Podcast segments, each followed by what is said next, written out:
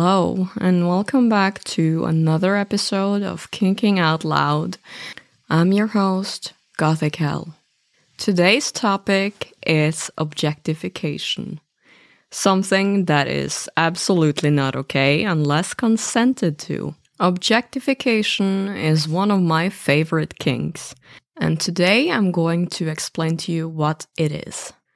Objectification, especially in a sexual context, is being treated solely as a sexual object, as it is generally done to take away your anatomy and your personification.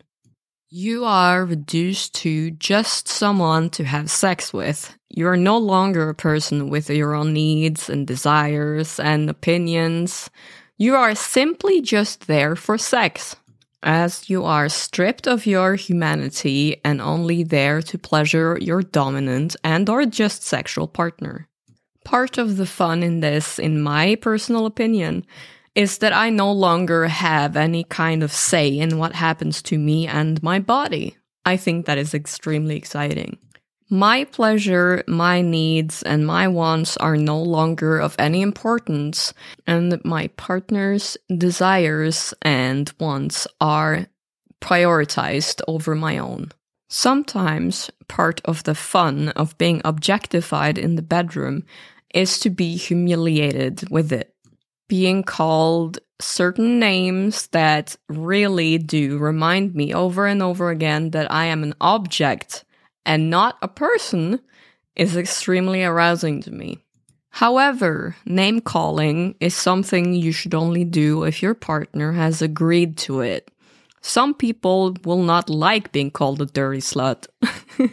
it also feels really good to just give in and not have to think at all and just being one thing, even though that thing is just an object for pleasure for your partner.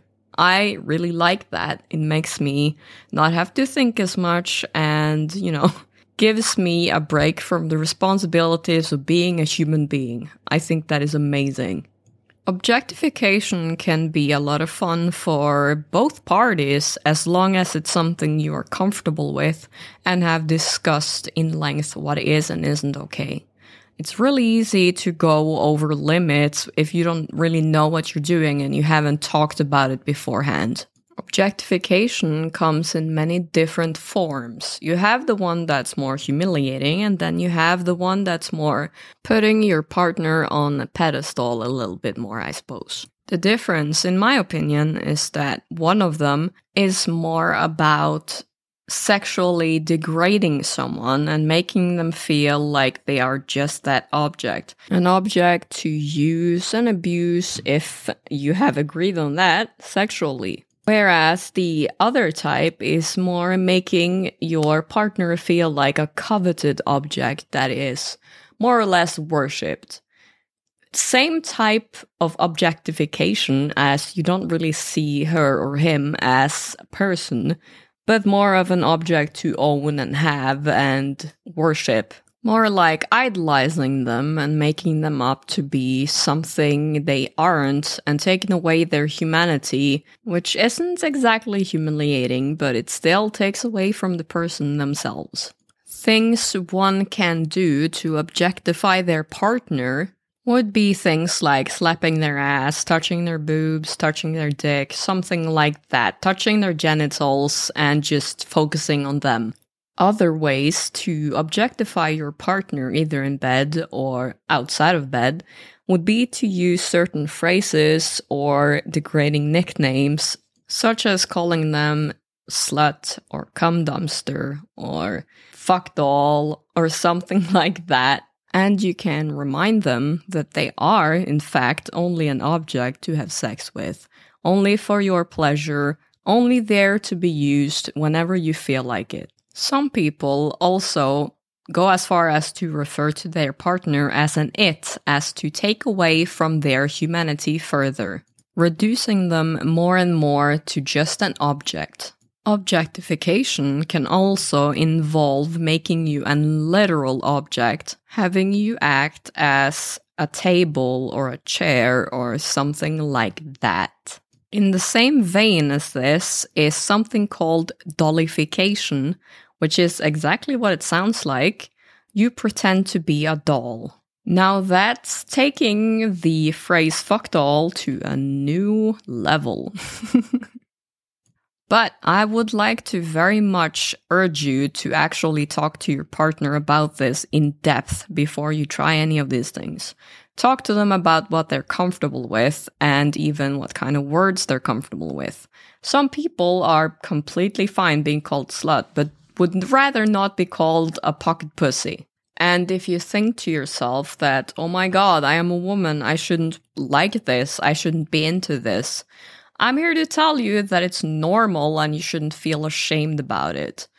Taking away this kind of power from something, and making it your own, is completely normal, and I would say even a little bit of healthy.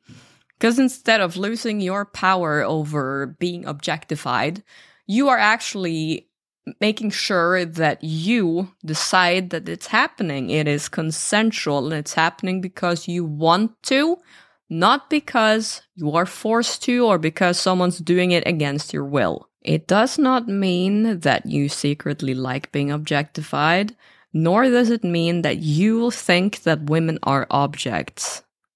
Being objectified by my partner is very sexy to me because, in the end, he does not actually think that of me. I am an actual person that has needs and wants and autonomy over themselves outside of the kinkiness and the bedroom.